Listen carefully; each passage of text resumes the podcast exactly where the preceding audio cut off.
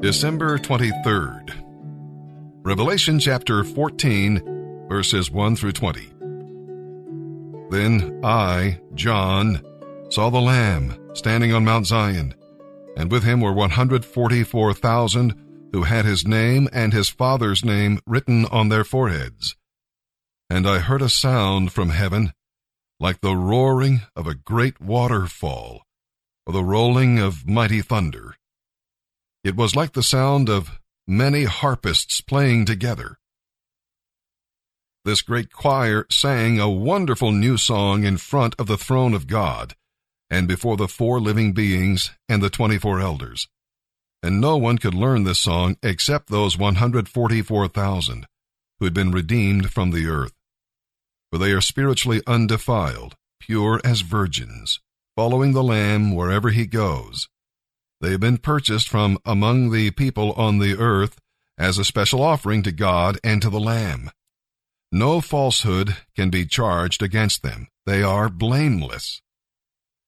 And I saw another angel flying through the heavens, carrying the everlasting good news to preach to the people who belong to this world, to every nation, tribe, language, and people. Fear God, he shouted. Give glory to him, for the time has come when he will sit as judge.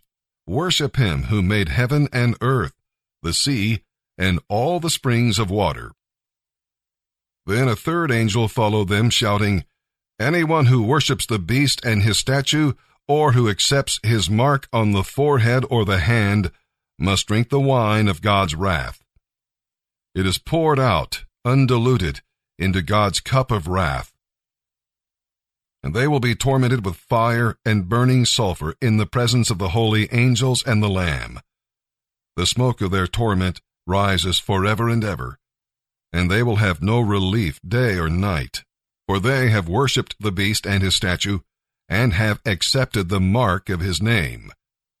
Let this encourage God's holy people to endure persecution patiently, and remain firm to the end, obeying his commands and trusting in Jesus.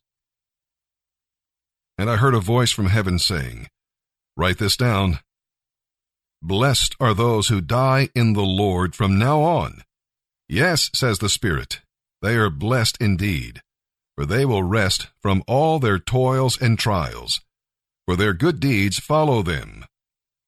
Then I saw the Son of Man, sitting on a white cloud. He had a gold crown on his head and a sharp sickle in his hand.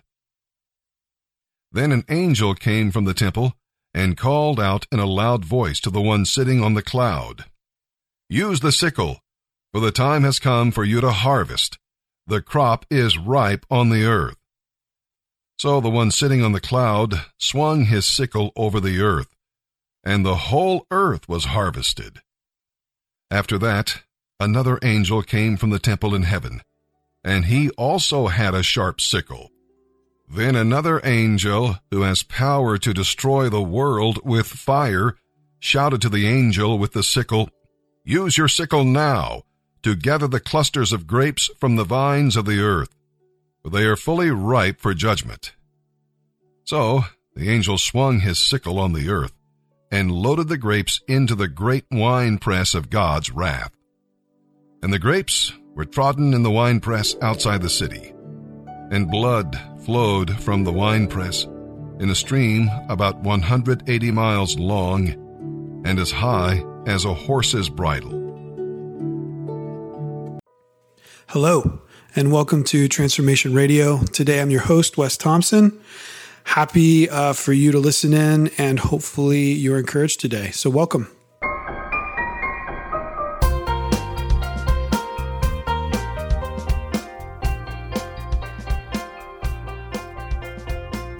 Welcome again to Transformation Radio. This is our third and final installment of our conversation about Veritas West and the community on the West Side. Uh, we really hope you found this conversation to be encouraging and insightful. Um, we've uh, we spent time praying about this, thinking about this. We really want to share what we feel like God has done, is doing, and look ahead to what God is going to continue to do. So be blessed, be encouraged. I hope everyone has a great holiday season. One thing, Phil, my my counselors last week said, you know, Rich Plass and Jim Cofield, they said like uh, one of the things that really stuck out to me that kind of reminds me, it kind of spurred this in my head is that like maturity has a lot to do with being able to find contentment and joy in the normal. And I think that I think that what's unfortunate, like what we have to be really, really aware of as people, especially as people that maybe have a more addictive mind. And I know that that's a controversial thing to say, an addictive mind, but I would even include myself probably in that a bit.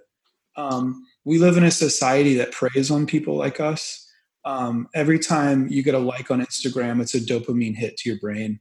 Every time you eat uh, a higher sugary substance, it's a, it's a dopamine hit to your brain when you're addicted to heroin, it's a dopamine hit. It just overrides your, your senses. Same thing with meth and, and all these, all these uh, hyper hard drugs. And I think that um, what we can do is get addicted to um, any situation that kind of is hyper arousal. And I don't mean that just in like a sexual erotic way, but I mean like anytime we just get a hit of like something that's fast and, and fun and good, not saying that like feeling good is bad all the time, but like maturity is learning to find joy in the normal the normalcy that like when you leave and when you when you exit the refuge and launch out to a, to your family if you have one finding joy in just being present with your kids and changing a diaper um, listening to your wife and how she's processing a tough day um, being able to sit quietly in the morning with a cup of coffee and reflect on the goodness of god these things i think mark um, probably maturity, what maturity looks like. And I'm not saying like, oh my gosh, I've got to just make myself stop, make myself slow down. No, I think it's actually a step towards something that I can just be content. I'm literally okay with where I am. Um, and I think what happens is if we're not aware of some of these these addictions to hyperarousal, that we'll just keep jumping from one feel good thing to another if we're not careful and that kind of behavior lends itself towards disappointment and anxiety and back to kind of the, the behaviors that got us stuck in the first place. And so I don't know when you say that I'm kind of hearing just kind of a uh, an encouragement, but also also a challenge. Um, I don't know. Does that resonate with any of you? Yeah, it does. It does for me because it's the um, the idea that instead of it look instead of being like well i need to kill this this uh, desire in me to, to search for something it's it's identifying that that desire is actually a good thing. We're just using and responding in the wrong way. Right. Because the desire is i want connection. I want to feel loved. I want to love. Um, but i'm going after the wrong thing. So the yeah. more beautiful thing is often not what we think is beautiful. So that, that idealized vision of community um, I see the most potential for my idealized version of community with the refuge um, alumni becoming members and leaders at Veritas West, where they are very like where you cannot tell the difference between someone who's in who's in the refuge uh, and someone who's a member at Ver- Veritas Western, and then also who's who lives next to the church. We have an opportunity there, and that's something that's that's my idealized version. But knowing that that's not going to be it, but my desire for that isn't bad, but it's knowing that it's not going to look the way I have pictured in my mind, but that's still the goal I'm shooting after because that's what God um, has placed on my heart. And I know He's placed that on your guys' heart because we wouldn't do this stuff if it was for a paycheck. Like, this is tough. Like, just like the guys in the refuge, they're not doing this for a paycheck. They're doing it because they want to be whole. They want to, they want to be good leaders in their families. Like yeah. the most important things in life are ridiculously hard. And they, when we say like this, well, we have to paint a more beautiful picture. It's knowing that that beautiful picture in your head uh, isn't actually the most beautiful thing. There's something better than that, and it is messy. Um, and there's nothing better than a local church to kind of reset our expectations. Like what phil you were talking about earlier is the expectation that a lot of people in the refuge have on christian community. So they've experienced something that's uh, i would say radically um, radically being like the root of what christian community can look like. And they have that in them to then create that in the neighborhood they're going to move into, whether it's in the west side or or uh, outside. They have that ability. They've seen what it looks like, and they know what to shoot for. So, yeah, yeah. I think being able to celebrate God's goodness in me in the what we would call mediocrity. Um, I mean, if we if we say everything has to be flashy and i always have to be it always has to have this high level of whatever we're missing the point that like jesus was a very modest looking guy led a very mediocre working class job. He lived with his mom until he was in his like late 20s he lived a very mediocre life but he was motivated by something deeper. So we would not if we followed jesus around with a camera apart from like the la- his like the last years there'd be there, there'd be like spurts of excitement, but a lot of the time was like, man, it had to have been just super dull looking. It wouldn't make dramatic TV, but yeah. it would. And I, yeah. and I think I think the I think the occupational hazard of chasing chasing a better feeling all the time is that it's elusive. Remember Ian Morgan Cron years ago gave this analogy. He's the co-author of The Road Back to You, but he was talking about Christian sanctification and he said, if our Christian sanctification boils down to just the pursuit of, of, of better feelings, then he said it's the same thing as a junkie that's shooting up. And, again, it's a crass, it's a crass example, but a junkie that's shooting up heroin. Because he says what happens is you have a great experience, but then the next week you need a better one and the next week you need a better one and the next week you need a better one and the next week you need a better one you got to have a little bit better next time and a little bit better well, well what happens is what you're what you're trying to find satisfaction is if that's you is not actually giving you satisfaction and, and at some point it's not going to be enough so there's got to be another way There's yeah. got to be another way because mm-hmm. if we if we make something if we make a feeling or emotion our God, a desire for that, it'll we'll crush it with our expectation. We'll crush anybody outside of Christ with that expectation of of being that better, bigger, better, all, all the time thing. Well, yeah, and death isn't going to feel good all the time, right? I mean, Jesus calls us to die. I mean, there's parts of us that need to die. That's the point. That's one of the big points of Christian sanctification, of being like Christ. And we can't assume that death is always going to feel good if we have that belief somewhere in us, we are going to have a very fragmented, we are going to have a very fragmented and a very broken spirituality. There's just yep. no way around it. There are things in us that need to die. There are expectations in us that need to die. And, that, and that's, I'm including myself. But there's beauty in it, there's goodness in it. Yeah because it's the way God made it to be. Yeah. Yeah. Good.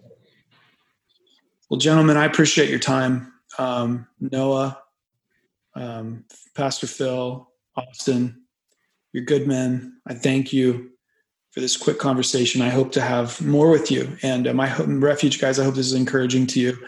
Uh, the last quote I'll leave you with, maybe as kind of a summary of the, the latter part of our conversation here, is I remember reading. Um, probably it was it was a very uh, man. I just I wept through most of the book, but because because of the season I was in personally. But there's a book by Zach Eswine um, called "The Imperfect Pastor," and I'm, this isn't an exact quote, but he said something to the extent of, "If if I'm not experiencing God in the normalcy of life, then I'm not going to be experiencing God in about 95% of my life. Because 95% of life, if not more, is just normal. You know, I wake up on a Monday, I put my pants on, you know, you make a cup of coffee, you go to work, so on and so forth. Most of life is pretty normal.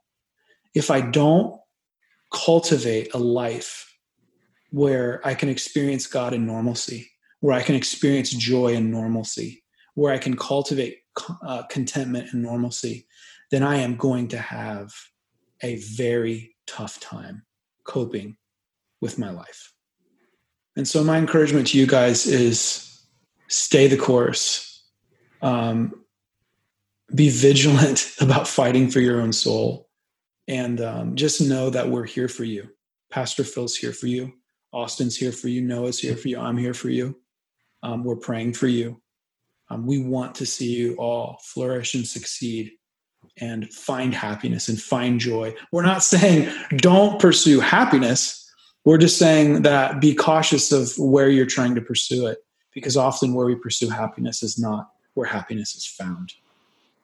And so be blessed and uh, we'll talk soon. I hope everyone enjoyed this uh, final conversation regarding Veritas West and the community on the West Side. We are going to be providing more content in the new year. Until then, I hope everybody has a great holiday, a great Christmas. Um, I pray blessings over all of you and look forward to um, talking to you soon. So stay healthy, stay safe. We'll talk soon. Thanks.